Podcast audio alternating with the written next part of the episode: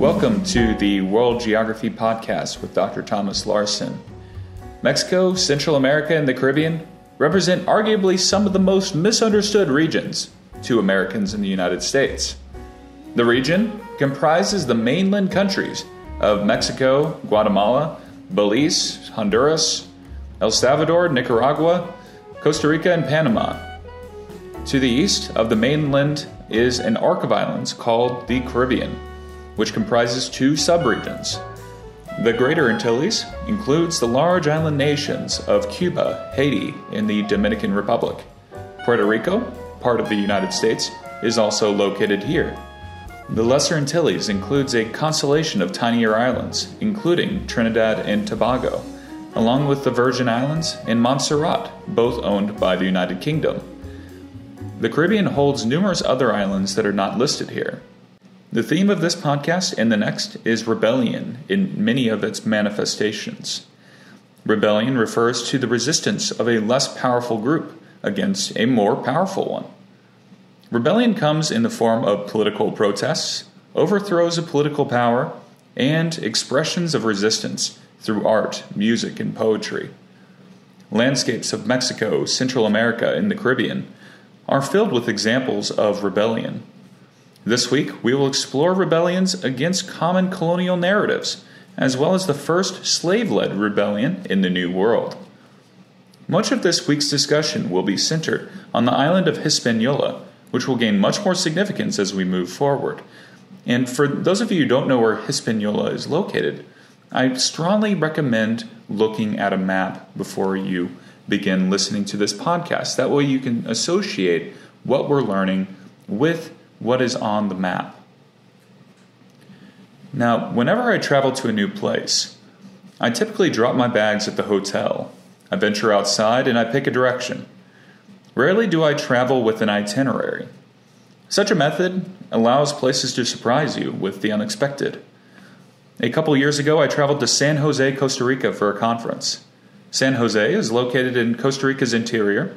It is a congested, dirt under your fingernails city where much of the commerce and government administration occurs.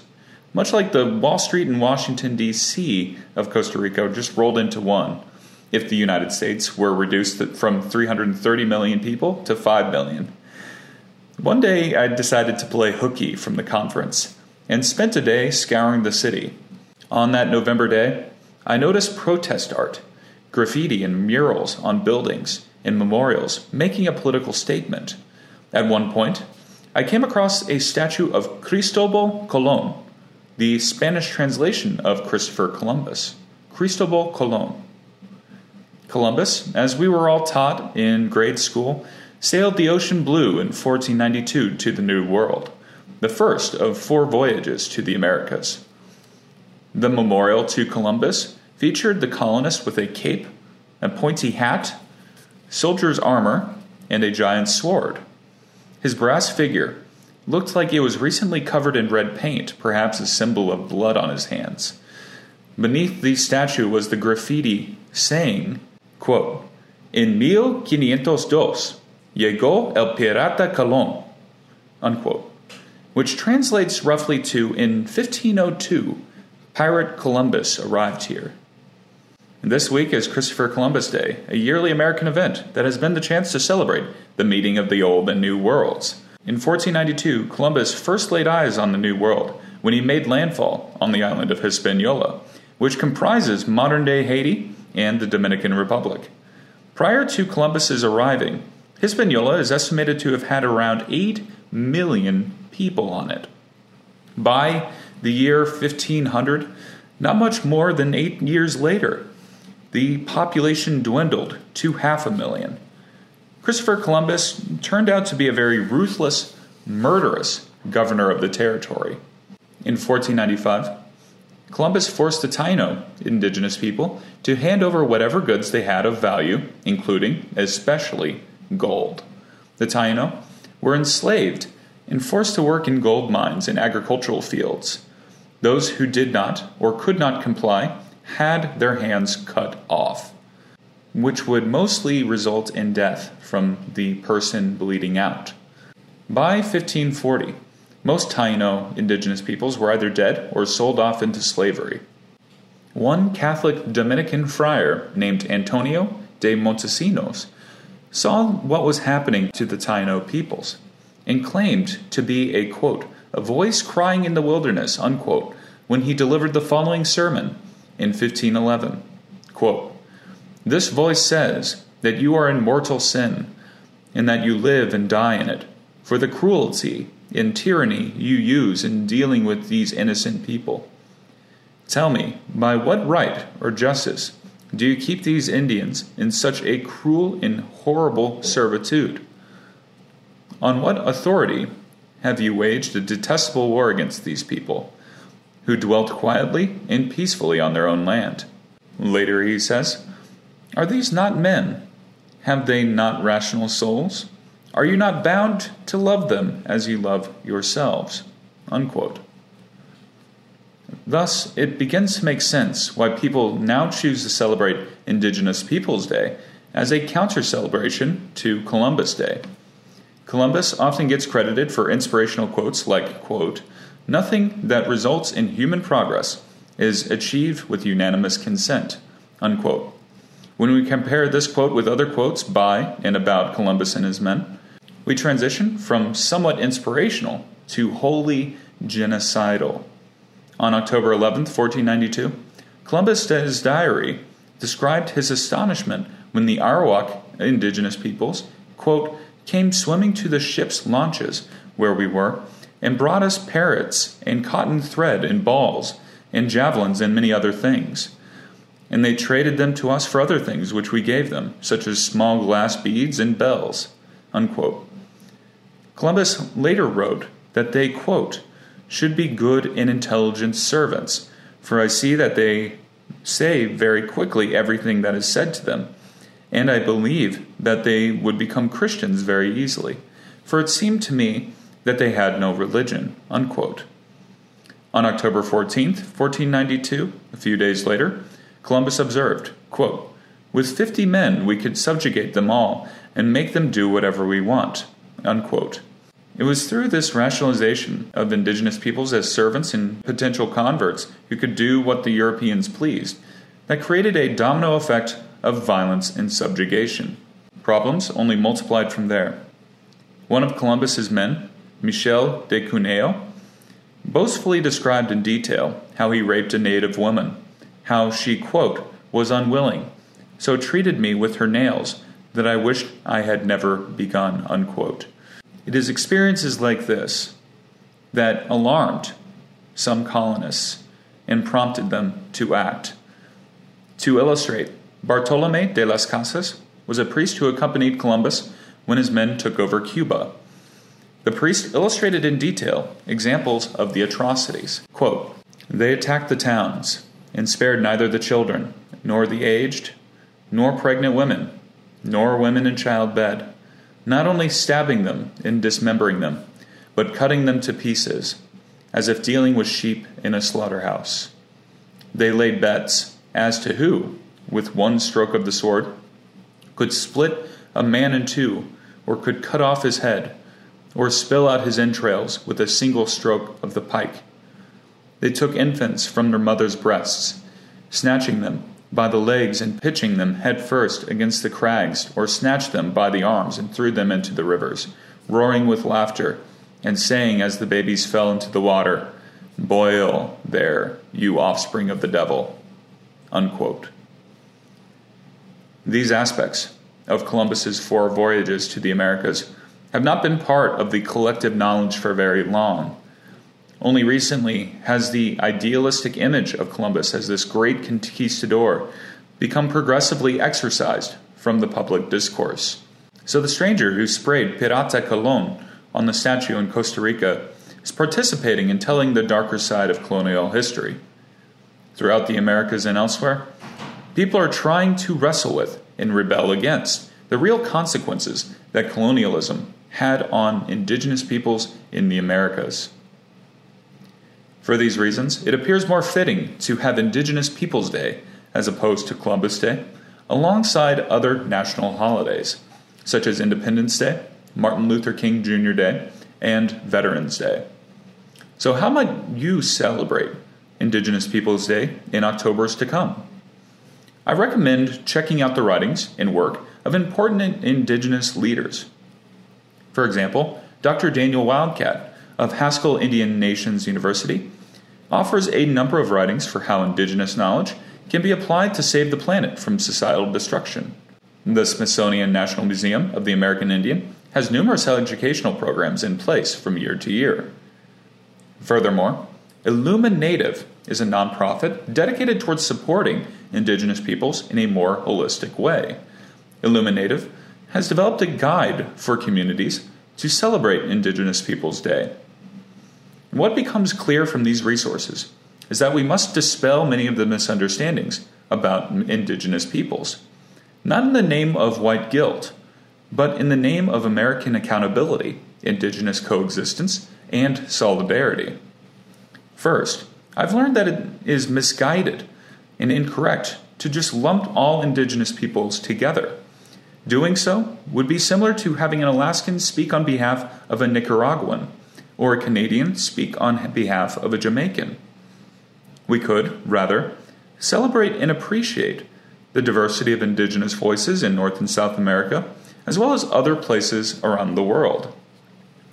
Second, Presenting first hand accounts of Christopher Columbus's journal provides primary source evidence of human rights abuses largely ignored by prevailing narratives of Columbus Day. History informs us of what people are capable of and how they can rationalize and justify inhumane, murderous acts. Through this process, we may take measures to ensure that history does not get repeated. Third, we must stop pretending that indigeneity or being indigenous is a thing of the past, or some over idealized version of an earlier, simpler time. Indigeneity, or being indigenous, represents an ongoing battle to remain visible in the public eye. Finally, and this is important to non natives such as myself, I've learned to use Indigenous Peoples Day to cultivate humility and compassion. A few years back, I was humbled to be one of the only non native participants at an Indigenous Educators Conference at the University of Northern Arizona in Flagstaff. When Indigenous speakers introduced themselves, they did so in both English and in their native tongue. As a Scotch Irish American, I felt like a total fish out of water when I introduced myself. But the experience taught me a lot. Most conference attendees taught on American Indian reservations and faced difficult educational problems, such as balancing math and science with lessons on tribal language and storytelling. These teachers are put in difficult positions of preserving indigenous knowledge while also preparing students for college and careers. The event opened me up to a world of American indigenous peoples that I thought I knew about, but in reality knew very little. I learned that it is important to support Indigenous groups while taking care to not speak as though I were one of them. The phrase, stay in your lane, stands in my mind from a brutally honest friend of Pueblo descent with whom I accompanied to the conference. In sum, learning to coexist with Indigenous groups is a multi generational process. It won't be perfect, and it most certainly hasn't been, but avoiding or denying it would do society a great disservice. Furthermore, celebrating Indigenous Peoples Day does not prohibit Euro Americans from celebrating aspects of European culture other than the life of Christopher Columbus. Scottish Americans can still eat haggis, wear kilts, and participate in strength competitions during the Highland Games, while at the same time supporting and appreciating the varied voices of American indigenous groups. Scandinavian Americans can celebrate the fact that some of the oldest functioning democracies were started by the Vikings in the 9th and 10th centuries, while at the same time being appalled by the systemic, undemocratic mistreatment of indigenous peoples by Europeans and by current governments. That is what coexistence in the modern world is all about. It can inform how we might make better, more inclusive decisions in the future. Okay, so let's transition back to the topic of rebellion. Centuries after Columbus first touched down, Hispaniola witnessed the first slave led rebellion in the New World. The rebellion happened in 1791 Haiti, located on the western side of Hispaniola. The present day Dominican Republic is located on the eastern half. The French at one point held control over Hispaniola. And by this time, the Taino indigenous peoples that Columbus encountered were virtually wiped out and replaced by African slaves. The African slave trade brought a deadly form of malaria to the Americas, a sickness of which both Europeans and American indigenous peoples had no immunity. Africans were immune to this version of malaria. They quickly replaced indigenous slaves and European indentured servants. Malaria and yellow fever played a key role in the Haitian slaves successfully beating their French colonizers by the turn of the 1800s. Napoleon's army of French soldiers invaded Haiti in 1802, only to have the numbers dwindle from 60,000 soldiers to less than 10,000. Haiti thus became the first New World state to be founded by former slaves. Napoleon's colonial influence took a major blow, so much that he agreed to sell off the Louisiana Territory to Thomas Jefferson, a $15 million purchase that added 827,000 square miles, including portions of present day Missouri, Iowa, Minnesota, Arkansas, Oklahoma, Kansas, Nebraska, and more. Jefferson essentially paid $18 per square mile. $18 per square mile.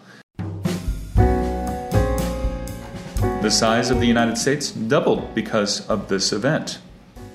A chief uniting force for the former Haitian slaves was the practice of the voodoo religion, which was forbidden by the French.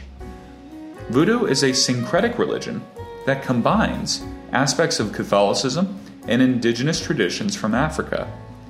The term voodoo translates to spirit and holds that humans inhabit a world animated with unseen mysteries, angels, and spirits. To serve the spirits, voodoo followers will perform rituals and dances to restore the balance between people in the spirit world. Regardless of French attempts to stop the voodoo practice, the slaves continued to practice voodoo in secret, which increased morale and solidarity. Some historical accounts claim that the revolution wouldn't have achieved such success without the unifying force of voodoo. Indeed, if it wasn't for voodoo, the United States would not have doubled its territory so quickly and would look very, very different today. In the next podcast, we'll describe modern day examples of interstate rebellion, along with rebellion within states. For example, which country gained its independence during the same year as the state of Missouri and had close to 50 different governments during its first 30 years. Stay tuned to find out. That's all I have for this week. Be curious, explore often, and pursue meaningful things. Thank you.